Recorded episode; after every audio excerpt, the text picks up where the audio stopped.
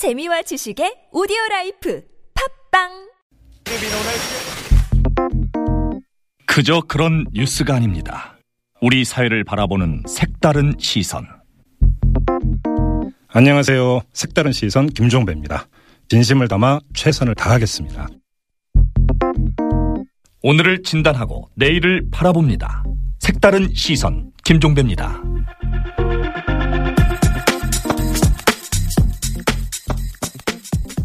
네, 오는 일요일이면 촛불 집회가 1주년이 됩니다. 뭐 설명이 필요가 없죠. 뭐 아마 이 방송을 들으시는 많은 분들이 뭐 직접 경험을 하셨고 했던 그런 일이기 때문에 제가 설명을 드리는 것 자체가 좀 구차할 것 같은데요. 근데 이건 좀 짚어야 될 것 같습니다. 나이 경험담 이런 것들은 또 많은 분들이 이야기를 하시겠지만 이 촛불 집회에 대해서 객관적으로 조사한 그 결과가 책으로 묶여서 나왔습니다. 그래서 저희가 오늘 그 1주년 특집으로 3부와 4부를 꾸밀 계획인데요. 자, 가장 먼저 바로 이 내용을 좀 함께 나눠보려고 한 분 모셨습니다. 탄핵광장의 안과 박, 촛불 민심 경험 분석이라는 제목의 책의 공동 저자 가운데 한 분입니다. 서복경 서강대 현대정치연구소 연구 교수 모셨습니다. 어서 오십시오, 교수님. 반갑습니다. 네. 일단 이 책 내용 여쭙기 전에 서복경 교수님 이 개인적으로 촛불 시위는 어떤 의미를 갖고 있습니까? 글쎄요. 제가 아무래도 연구자다 보니까요. 음. 어, 제가 죽기 전에 또 볼 수 있을까.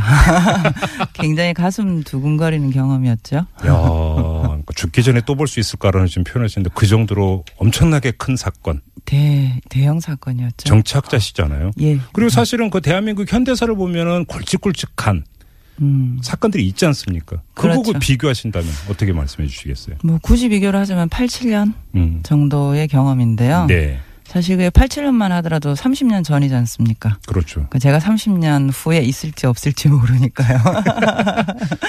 무슨 30년 주기설을 말씀하시는 것 같아요, 지금. 아니요.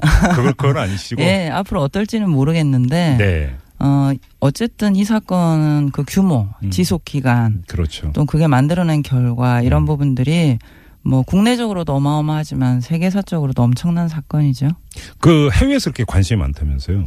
예. 음. 사실 뭐 지금 최근에 이제 이 촛불 집회 관련해 가지고 그 국제학 수레이가 국내에서도 여러 건 열렸어요. 네. 그래서 이제 해외 학자들도 많이 궁금해 하고요. 오. 당장 이제 우리 3월 10일 날 네. 그 탄핵 가결을 됐을 때 예. 뭐 워싱턴 포스트나 뉴욕 타임즈나 가디언이나 이런 세계 유수 언론들이 음. 다 이제 top 헤드라인으로 이걸 걸었어요. 네. 당시 뭐 워싱턴 포스트 헤드라인 같은 경우는 이 한국이 세계의 민주주의가 어떻게 작동되는지를 보여줬다. 뭐 음. 이런 이제 그렇죠. 사실은 이제 그런 그 일간지들로 봐선 최고의 찬사죠. 그렇죠. 예, 예. 그런 이제 많은 관심들을 가지고 있고요. 음. 또한 이제 학문적 대상이 되기도 합니다. 그러니까 지금 이제 그 정치학을 전공했거나 뭐 여러 연구자들이 이 촛불 시위, 촛불 집회를 보면서 지금 주되게 보고자 하는 포인트가 있을 거 아닙니까? 주로 어떤 거예요? 얘기 나눠 보면?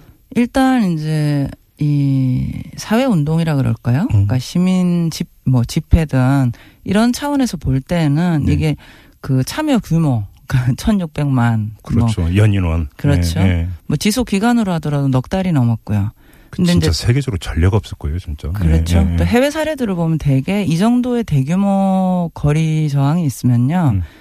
어, 기존 체제가 붕괴되거나 음. 아니면은 폭력적인 부딪힘이 생겨요. 폭동으로 가거나. 그렇죠. 그렇죠. 근데 이제 그게 아니고 네. 그러니까 일단 굉장히 평화롭게 진행된 문제도 있지만 또 하나는 이게 이제 굉장히 어떻게 보면 기존 헌법 질서를 강화하는 걸로 기결이 됐거든요.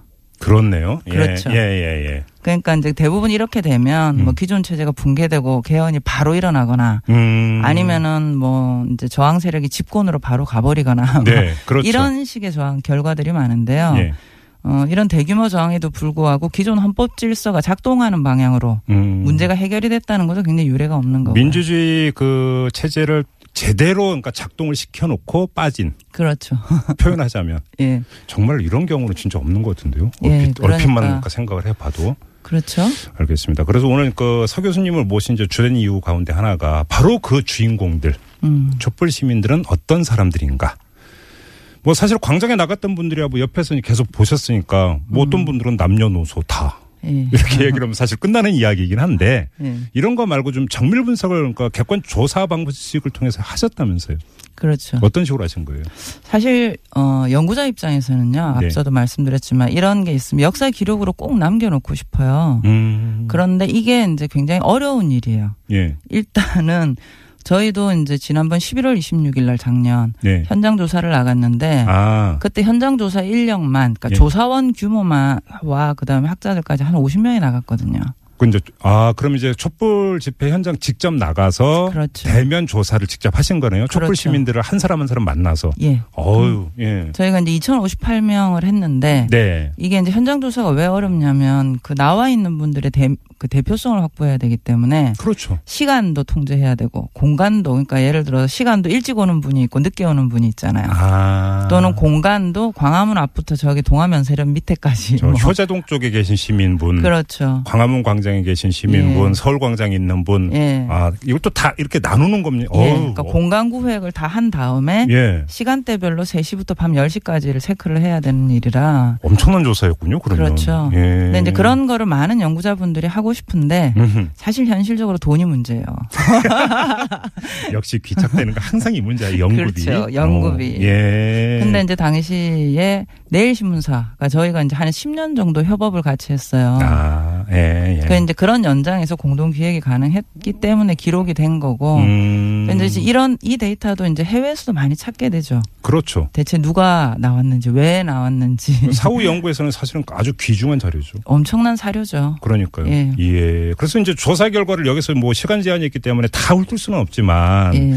큰 틀에서 좀 몇 가지만 좀 같이 이야기를 나눠봤으면 좋겠는데 일단 네.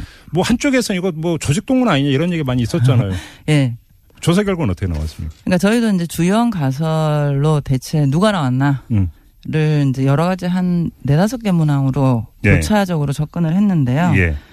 먼저 이제 조사를 해보면 조직 동원을 했다 음. 하면은 첫 번째 생각해 볼 수 있는 게 정당이나 단체 회원들로 왔다 이런 답이 많아야 되잖아요. 버스 타고. 그렇죠. 예. 근데 이제 조사를 해 보니까 음. 친구나 가족하고 왔다 음. 이런 분들의 퍼센테이지가 한 82% 오, 정도 됩니다. 압도적이네요. 압도적이고요. 예. 그다음에 또 하나 이제 조직 동원돼서 왔다 이러면 음. 나왔던 분이 계속 나와야 되지 않습니까? 그렇죠. 그렇죠. 예. 네, 저희가 11월 26일 날이니까 5차 조사였거든요. 네. 그때 조사를 해서 당신이 몇 번째 나왔냐 음. 이걸 물어봤는데 예. 75%가 그러니까 50% 정도가 그날 처음 나왔다. 아. 그다음에 25% 정도가 오늘이 두 번째다. 이렇게 음. 대답을 하셨어요. 그러니까 보통 우리가 보수 언론이나 보수 이제 정치권에서 이제 흔히 하는 표현을 시위꾼 예. 이런 표현을 많이 썼었는데 예. 꾼은 아니었다. 꾼이 아닌 분들이 많았다. 그렇죠. 예. 뭐 이런 데이터나 또는 이제 저희가 2008년도 촛불조사 데이터도 있거든요. 네. 2008년하고 비교를 해보면 예. 이제 그런 걸 물어봤어요. 요 집회 나오기 이전에 음. 뭐 항의 댓글을 달아보거나 네. 항의 문자를 보내보거나 네. 뭐 아니면 이제 정치적 서명에 참여해보거나 음. 이런 경험이 얼마나 있었냐 예. 이런 것도 물어보거든요. 예. 근데 그 정도가 이제 2008년에 비해서 한 절반 수준밖에 안 돼요. 아, 그거는 그러니까 좀 이렇게 해석이 되는 겁니까? 그래서 정치에 대해서 좀 그 2008년 시민에 비해서 좀, 좀 무관심했고 예, 좀 멀리 있었던 분들도 많이 촛불 시민이. 됐다라는 그렇죠. 이런 얘기가 되는 거죠. 예, 아, 자발적이 됐다. 그러니까 한마디로. 그렇죠. 음. 특히 이제 저희가 조사하면서 그 자발성과 관련해서는 사실 조사 결과가 아닌 방식으로 되게 놀랐는데요. 네. 통상일에 현장 조사를 나가면 집회 나온 분들도 바쁘니까 그렇죠. 두 명 중에 한 분 정도는 이제 손을 흔들고 가세요, 그냥. 아, 됐어요. 하고 가죠. 응, 예. 바쁘시니까. 근데 저희 조사, 그러니까 응답률이라고 하죠. 네. 그럼 열 분한테 물어보면 몇 분 정도가 서명을 그렇죠. 해줬냐? 네. 근데 그게 이제 이거는 조사원들이 평균값을 가지고 오는데 85% 정도 됐어요. 응답률이 그렇게 높았어요. 어마무지 높았고요. 예. 그 다음에 어떤 시간대는 특히 이제 마치고 한 8시부터 10시 시간대 음. 조사할 때는 예. 줄을 서셨다 그래요. 서명을 하려고. 아, 저기. 조사에 응하려고. 응하려고. 아, 촛불 시민분들이 그러면 스스로 또 이것을 기록으로 남기고 싶어 했다라는 이렇게 그- 해석할 수 있는 겁니까? 어떻게 그렇죠. 해서? 그러니까 표현 욕구가 엄청났다는 거죠. 아. 말하고 싶은 욕구. 예. 그리고 저는 그 이 기사를 통해서 이제 먼저 그 조사 결과를 봤는데 음. 당시 그 이제 정치 성향 정치인 중에 누구를 지지하는가 박근혜 지지자들도 꽤 있었다면서요. 있었고 이제 물어보죠. 그러니까 이념적으로 당신은 어떠냐? 보수냐 그럼 진보냐. 나는 보수다. 예. 라고 생각하는 분들도 17.3% 정도였어요. 그러니까 자기 이제 그 이념 성향을 보수라고 자기 예, 규정한 예. 분들이 예. 많았죠. 예. 예. 그 보통은 이제 이전에 박, 박근혜 전 대통령을 찍었거나 음. 아니면 당시 집권당을 지지했거나 그렇죠. 이런 분들은 설사 박근혜 대통령한테 좀 전 대통령한테 실망을 했더라도 음. 나오시진 않죠, 되게. 보통 그렇죠. 이제 한 그렇죠. 걸음 그러니까 한 걸 뒤로 물러서서 그냥 보죠. 지켜보죠. 그렇죠. 여론조사에 응답을 할지언정 그렇죠. 현장에 나오긴 굉장히 어려운데 아, 지금 중요한 점을 지적해 주시는 것 같은데. 네. 예. 그러니까 그 분노의 강도가 굉장히 셌다는 거죠. 아, 그렇게 해석을 해야 되는 거군요. 그렇죠. 예. 거긴 뭐 사실 그때 여론조사를 보더라도 탄핵 찬성 여론이 거의 80%에 육박을 했으니까. 그것도 굉장히 놀라운 건데요. 아. 네. 그러니까 당시 10월 29일 날 첫 집회가 있었고 네. 그 다음에 3월 10일 날 이제 헌법재판소가 음. 판결을 하지 않습니까? 네네. 근데 그때 당시 정기적으로 한 2주 단위로 조사가 쭉 있었어요. 예. 갤럽이나 리얼미터나 이런 음, 조사가. 음. 그런데 이미 한 그 11월 말 예. 정도부터 해서 3월 10일까지 예. 그 주- 주기 조사가 75%에서 80% 밑으로 떨어진 적이 한 번도 없었어요. 아, 그러니까 이제 그 정도로 여론이 유지되기도 참 쉽지가 않은데. 그러니까요. 예. 그게 그 넉 달 가까운 기간 동안에 그 여론이 우- 빠지지 않고 그렇죠. 유지된다는 것 자체도 정말로 아주 이례적인 현상 아닙니까? 이례적인 현상이고 저희가 이제 11월 26일 날 현장 조사 나가서 야 이거 오래 가겠다라고 생각을 했던 오. 중요한 근거 중에 하나가 뭐였냐면요. 예. 2008년 조사하고 저희가 비교를 해봤더니 2008년도에 50대 이상 참여자 네. 예 이제 참여 범위가 한 예. 5.3% 정도밖에 안 됐어요. 2008년에는 예. 그러니까 2008년 촛불 시위 때는 주로 이제 젊은층 중심이었다. 그렇죠. 20, 30대가 압도적이었는데 예. 이번에 이제 저희가 11월 말 조사를 했을 때는 음. 50대 이상이 17.6%였어요. 어휴, 그러니까 3배 이상이 늘어난 거죠. 그때 그렇네요. 예. 근데 사실 이제 대부분 50대 정도만 돼도 음, 자신의 정치적 견해를 바꾸기가 참 어렵죠. 그렇죠. 살아온 그렇죠. 세월이 있으니까요. 그렇죠. 그렇죠. 근데 이제 이런 분들이 화가 날 뿐만 아니라 나왔다는 거니까 아 이거 오래 가겠다 싶었죠. 한마디로 이제 정치권이 흔히 이야기하는 국론 통일이 이루어질 거예요. 예. 그렇게 표현해도 되는 거 아닙니까? 예, 뭐 그때 그 조사 가운데 하나가 또 민주주의에 대한 어떤 그 태도 조사도 있었다면서요. 있었죠. 어떤 내용이었어요? 그게 이제 굉장히 놀라웠는데요. 그러니까 어 저희가 그 직전에 6월달에 네. 하고 그 다음에 그 직후에 12월 달에 음. 전 국민 여론 조사를 예. 똑같은 문항을 가지고 했거든요. 예. 근데 이제 딱 6개월 만에 어떤 변화가 생겼냐면 음. 통상 이거는 이제 우리나라뿐만 아니라 국제적인 비교에서도 많이 쓰는 조사인데요. 예.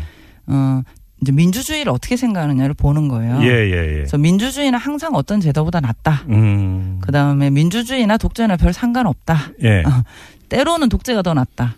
그 먹고 사는 것만 좋으면. 그렇죠. 예. 이런 걸 세 개를 다 줘요. 어느 나라에나 음, 비교를 음, 해보려고. 음, 음, 음. 근데 이제 통상 안정적인 민주주의가 유지되려면 예. 민주주의가 항상 낫다라고 예. 생각하는 사람이 10명 중에 7명 정도로 아. 쭉 유지가 되어야 예. 적어도 이제 민주주의 체제가 아닌 방식으로 정치를 하려는 사람들이 발을 못 붙이는 거죠. 예, 예. 그런데 이제 작년 여름 값 조사했던 거는 약간 위태로웠어요. 음. 왜냐하면 이제 전체적인 값이 50%대였거든요. 네. 예. 근데 딱 6개월 만에 70% 수준으로 올라갑니다.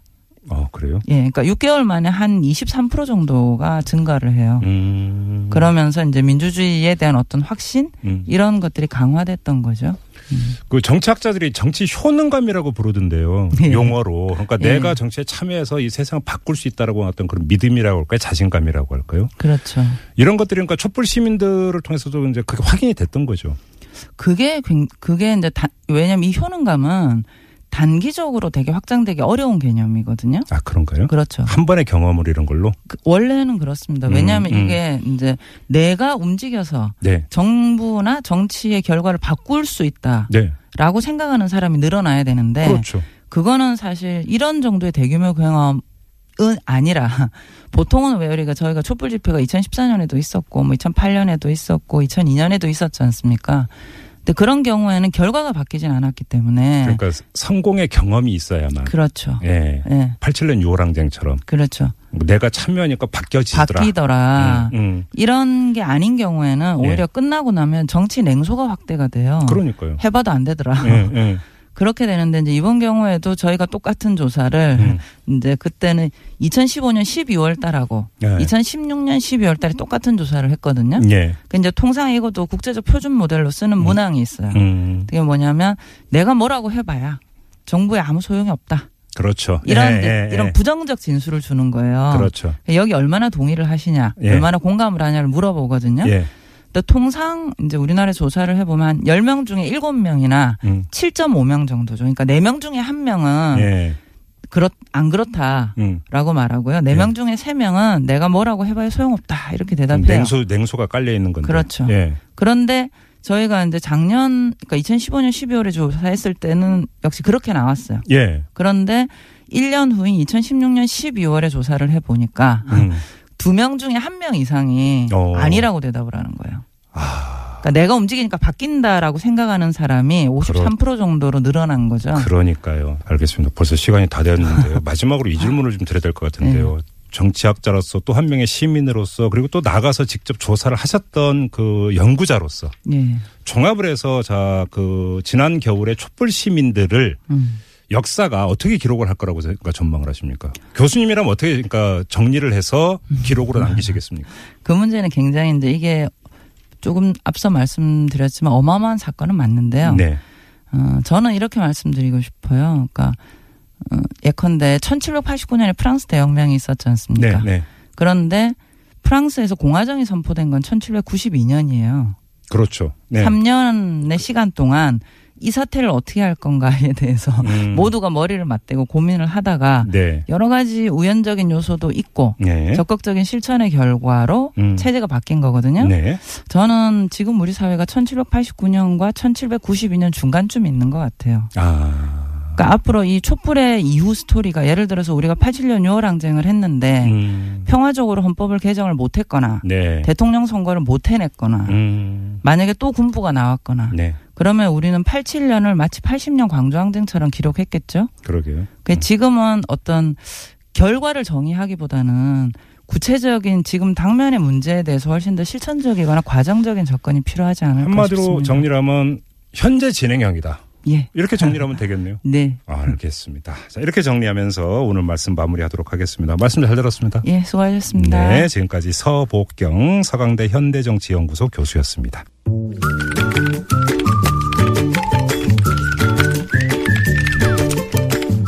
뉴스보다 재밌고 뉴스보다 뜨거운 무적의 댓글 시간입니다. 최광기 토크 컨설팅 대표 모셨습니다. 어서 오세요. 네, 안녕하세요. 최광기입니다. 자, 오늘의 3, 4부는 촛불 1주년 특집으로 꾸미고 있으니까요. 네. 오늘 댓글도 촛불 관련 댓글로 모아오셨죠? 그렇죠. 네.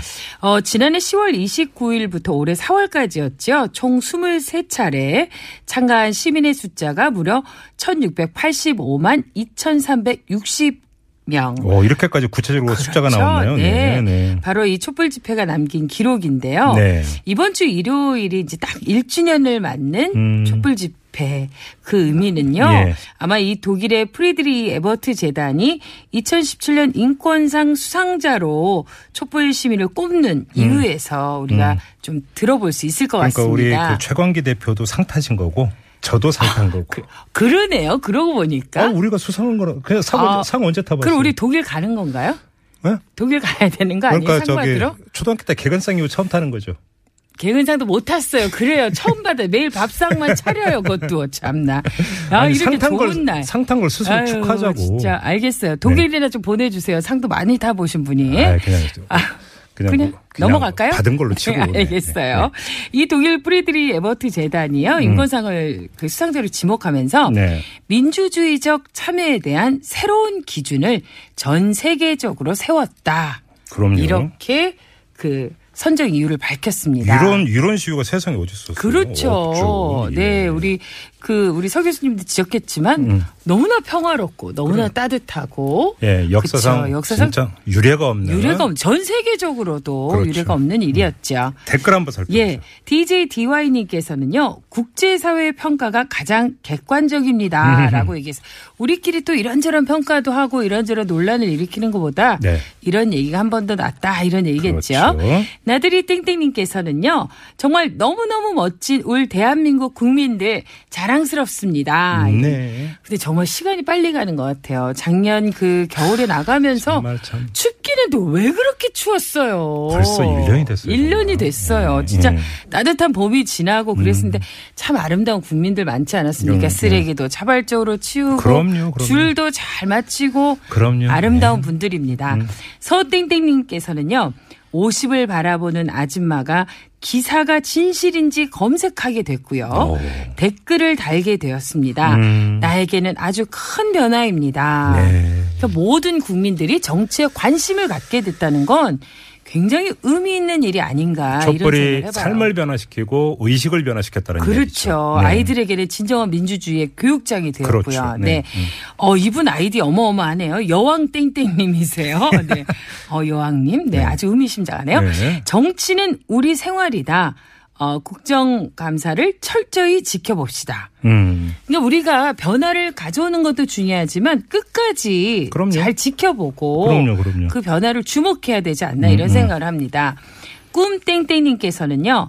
아이고 먹고 살기 바빠서 정치에는 멀어져 있던 나 경악할 국정농단의 촛불을 들었고 크나큰 감동과 희망을 보았다. 그렇죠. 이런 얘기를 해주셨습니다. 네, 네. 어, 보험땡땡님께서는요, 아직 갈 길이 너무 먼 것 같다.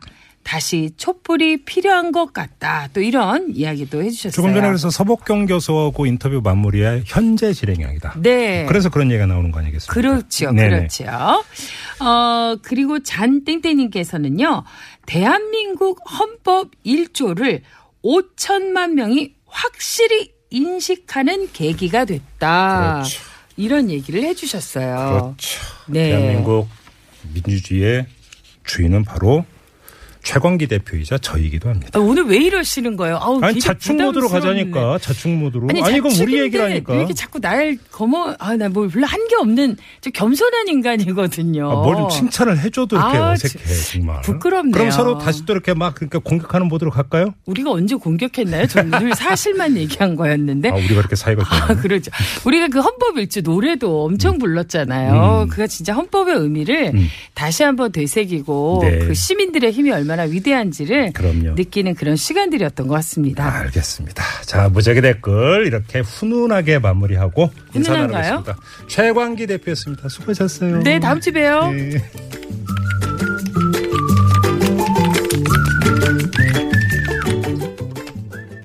네, 이번엔 우리 시대의 원로 한 분을 모시고 이 촛불 집회 아, 1년에 대한 이야기 이어가도록 하겠습니다. 저희가 딱 1년 전 촛불 시위가 한창일 때 이 원로분들 한 분 한 분 모시고 릴레이 인터뷰를 진행을 한 적이 있었는데요. 그때도 어, 모셔서 귀한 말씀 들었던 분입니다.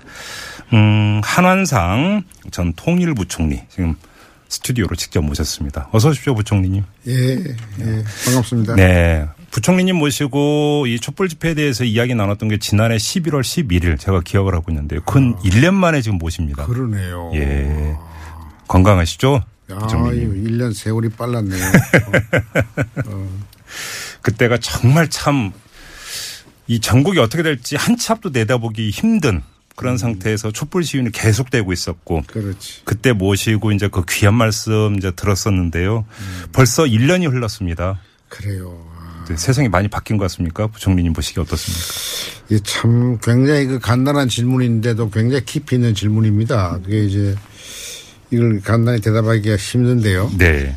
이 객관적으로 보면은 뭐 대통령이 탄핵당했고 음. 집권 세력이 그 특권을 상실했으니까 뭐 굉장한 변화죠. 네. 또 그리고 문재인 대통령 당선되고 예, 예. 이번 새로운 체제가 들어서고 굉장히 변한 것 같은데 음.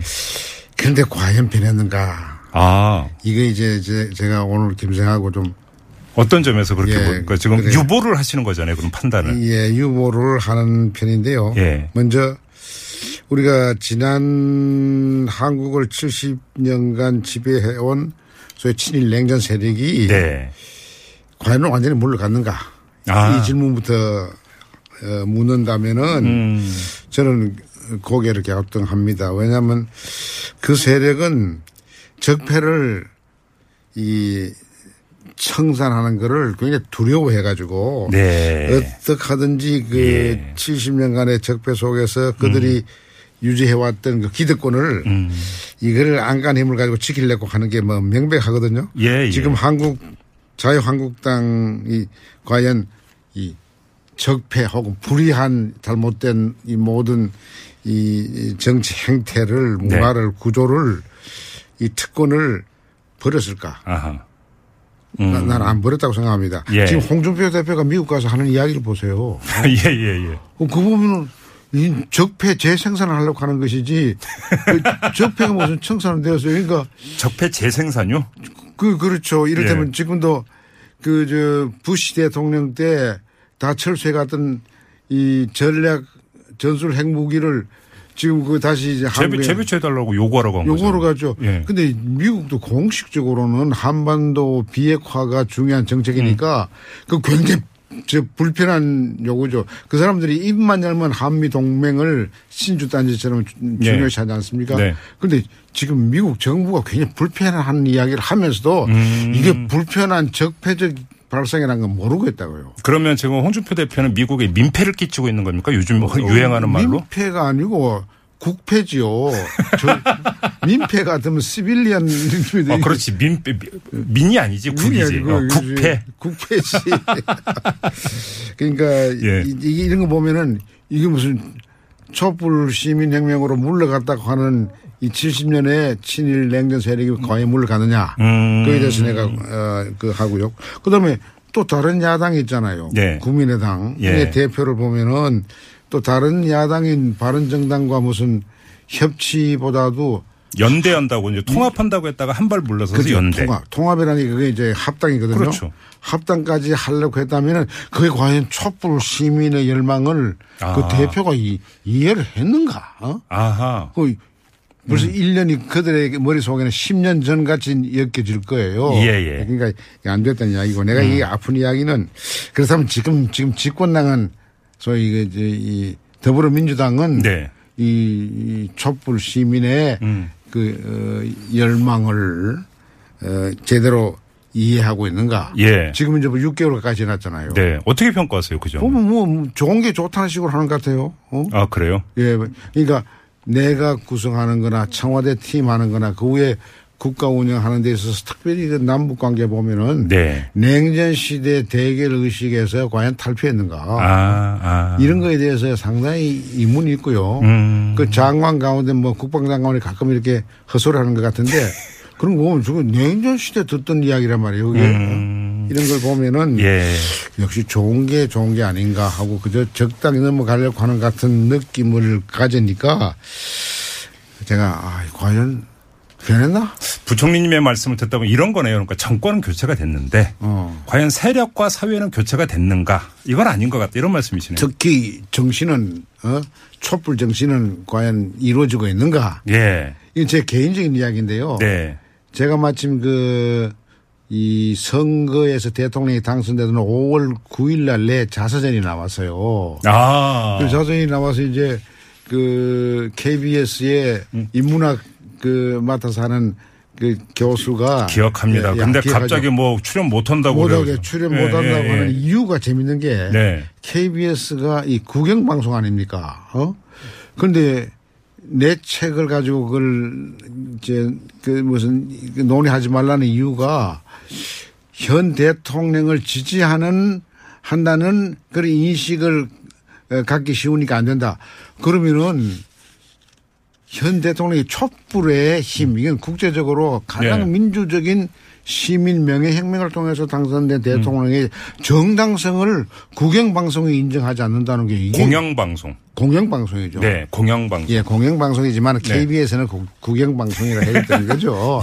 MBC는 이제 공영방송이 들어가지만 그러니까 네. 공영 국영방송이 대통령의 정당성을 인정하라는 발언을 하는데 제가 놀란 거는 오. 그런 사건 생기고 나서 집권당 당 쪽에서 한 마디 평가가 없는 거예요. 아하. 나 청와대에서 반응하는 건 난 반대예요. 안 하는 게 좋습니다. 네.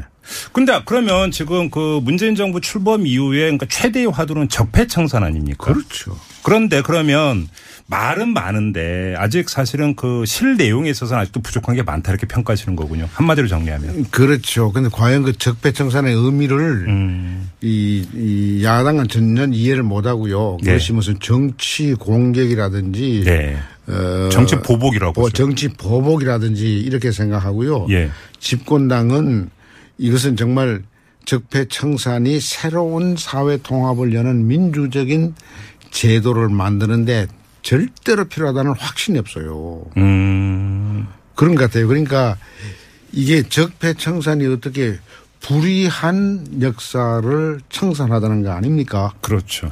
잘못된 역사를 청산해야지 예. 잘된 제대로 된 역사를 만들 수 있잖아요. 네. 그러니까 적폐 청산하고 새로운 제대로 된 나라를 세우는 각오를 이걸 연결을 못 시키는 집권당의 이 mentality가 있는 것 같아요. 이 잘못된 거죠. 음. 그러니까 그때 이제 그 유행했던 말을 빌려서 이제 표현하자면 나라다운 나라를 만드는 게 곧 그렇지. 적폐 청산이다. 예. 근데 아직은 멀었다.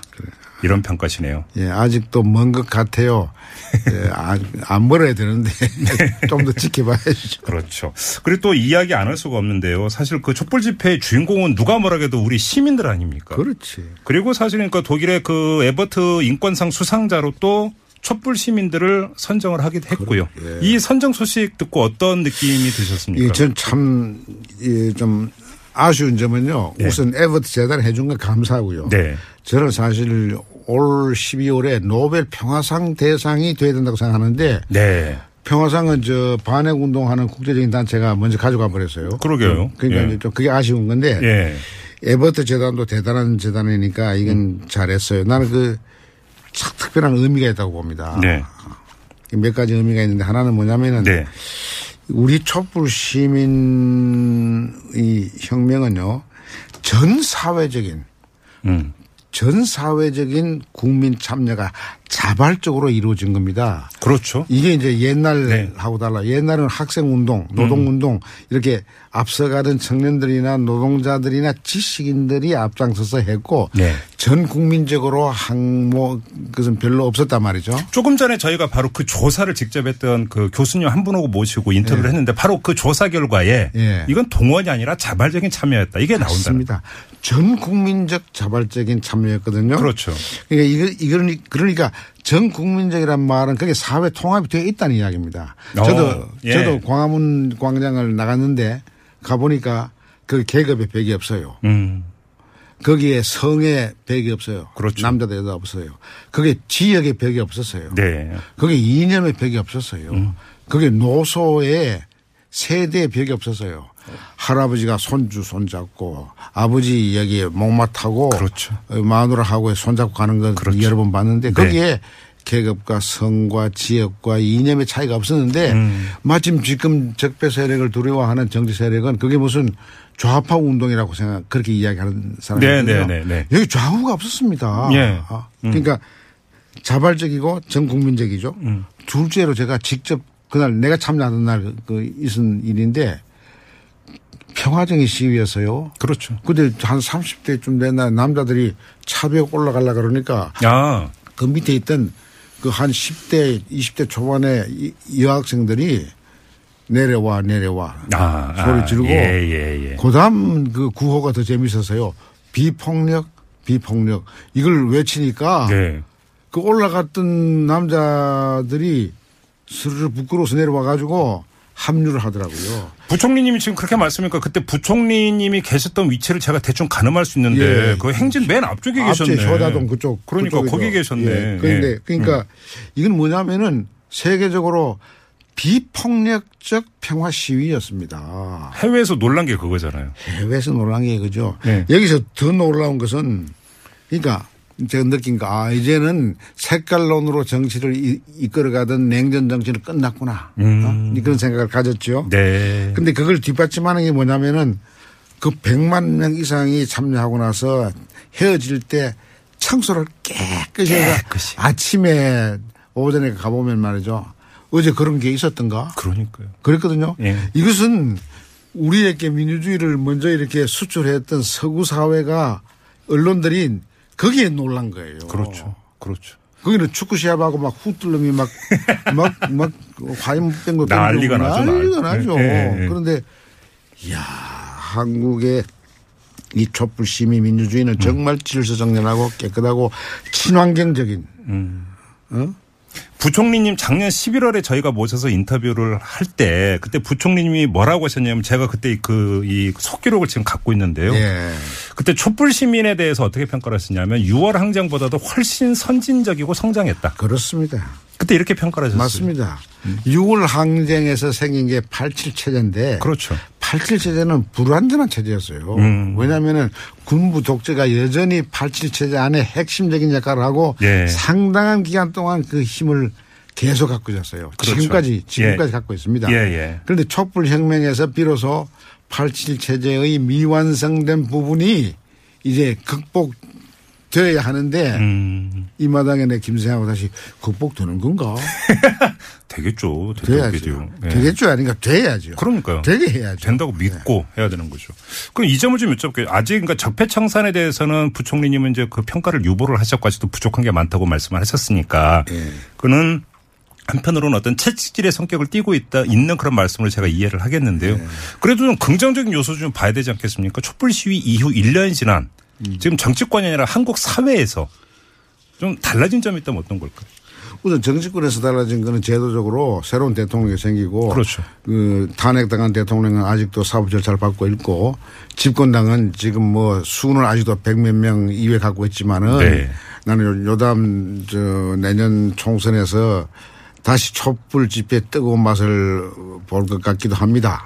아 그래요? 내년에 지방선거고 어, 네. 지방선거에서 예, 예. 그 다음에는 총선이 있죠. 그 다음에는 또 총, 총선이 있죠. 예, 그러니까 이번에 지금까지 미진했던 부분이 두 차례 걸쳐서 걸러진다고 생각하고요. 예, 예. 또 그렇게 되도록 노력해야 되고. 근데 시, 시민사 우리 사회가 변, 변했는가 음. 이 문제에서는 제가요 예. 적폐청산의 혼과 음. 본질과 네. 그 정신이 예. 아까 말씀드린 대로 친일 냉전 세력 색깔 정치를 통해서 정권이 유지되고 확대 재생산됐던 그런 구조라면은 네. 그게 마음 놓을 수가 없는 것 같아요. 지금 예를 들어서 박근혜 대통령 탄핵에 대해서 그 반대하는 사람들이 아직도 태극기, 성조기, 십자가 이런 예. 거 하잖아요. 네. 그러니까 사회 부분에서는 아직도 그런 유죄가 많이 남아 있어서 이 점은 예. 어떻게 보세요? 그 촛불 시위할 때 참 많이 또 이야기됐던 게 정경유착을 또 이야기를 많이 하지 않았습니까? 어, 한국 사회를 뒤틀어버리는 주된 요소 가운데 아, 하나로. 그렇죠. 그게 이제 그게 뭐냐면 시장에 갑질하는 사람하고 그러니까. 국가에 갑질하는 사람이 결탁해 서 만들어낸 결과가 아 시장의 갑질과 국가의 갑질. 갑질이 합쳐서 생긴 비극이 그게 정경유착이다. 오. 정유착인데 정경유착의 가장 가슴 아프고 뭐 충격적인 사건이 세월호 사건입니다. 그렇죠. 예. 세월호 자체가 침몰 침몰될 수밖에 없는 것은 음. 시장의 갑과 정부의 공공성 없는 갑질이 합쳐서 만들어낸 건데 네. 근데 그것을 이제 과연 끊어내려 그러면은 어, 집권당인 더불어민주당이 네. 국민과 더불어 음. 이 더불어라는 이유는 말이죠.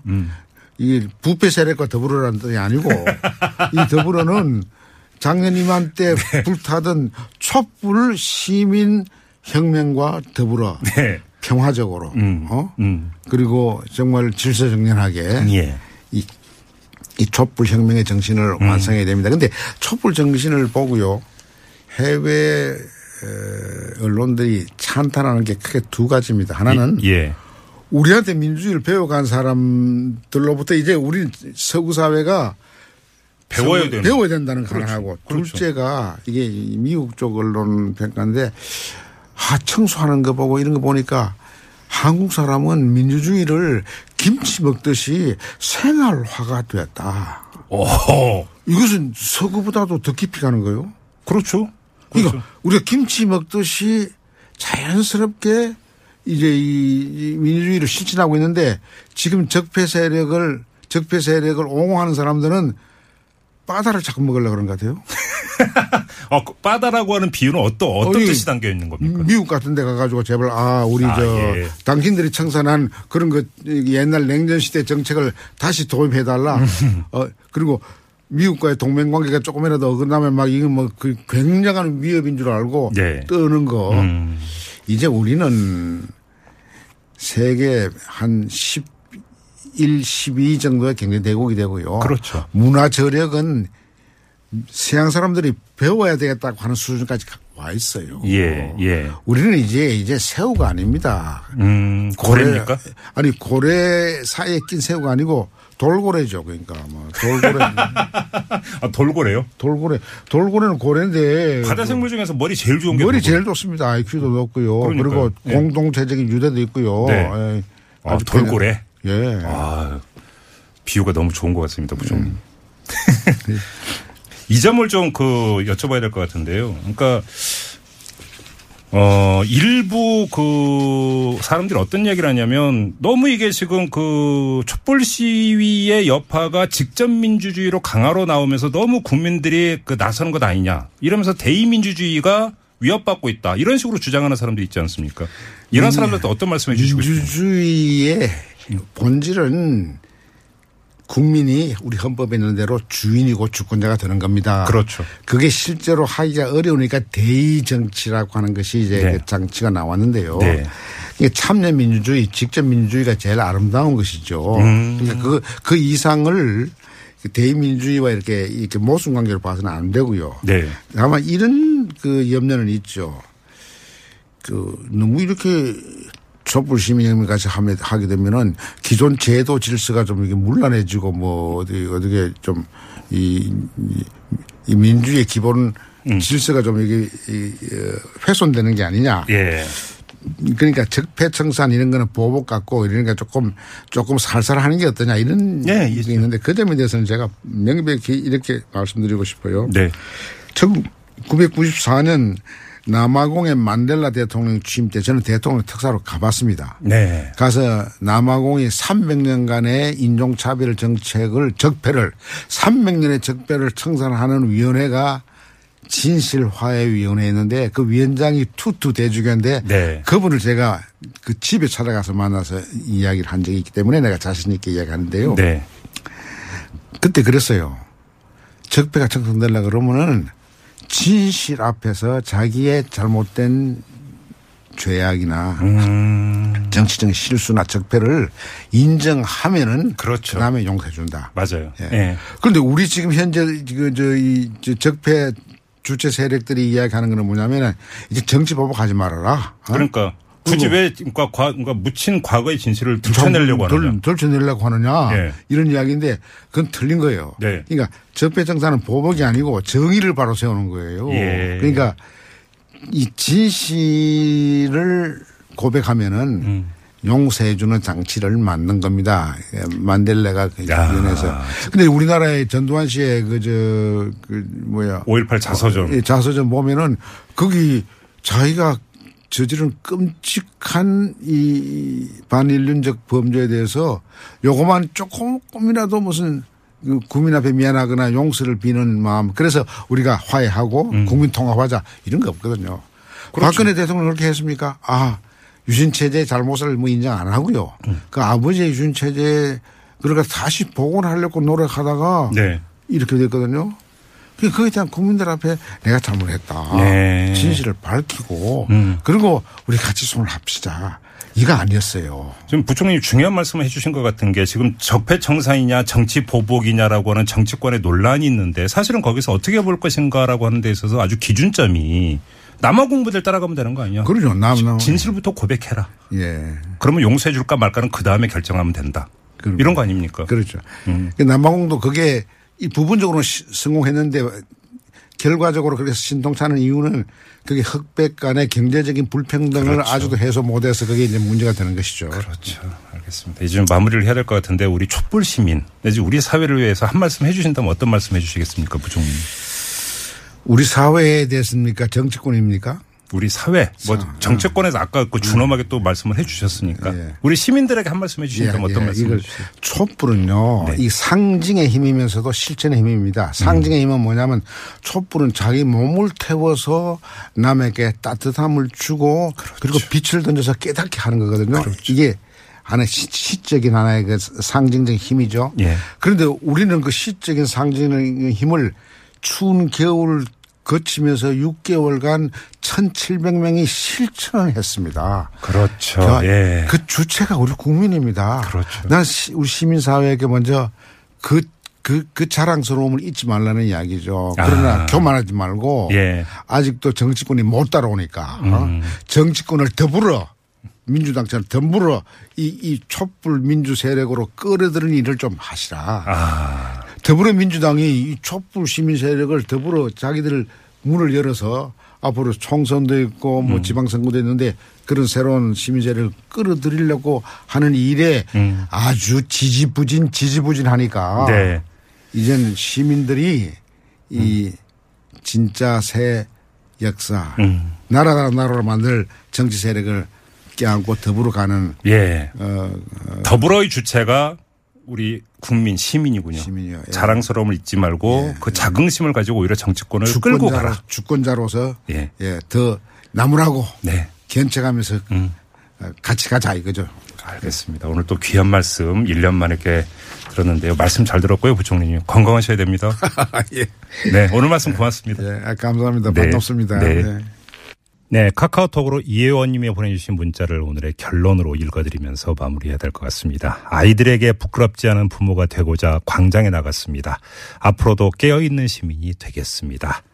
이런 문자를 보내주셨네요. 이것을 오늘의 클로징 멘트로 대신하면서 이제 물러가겠습니다. 저희 색다른 시선은 다음 주에도 이슈의 핵심을 향해서 직진하겠습니다. 고맙습니다.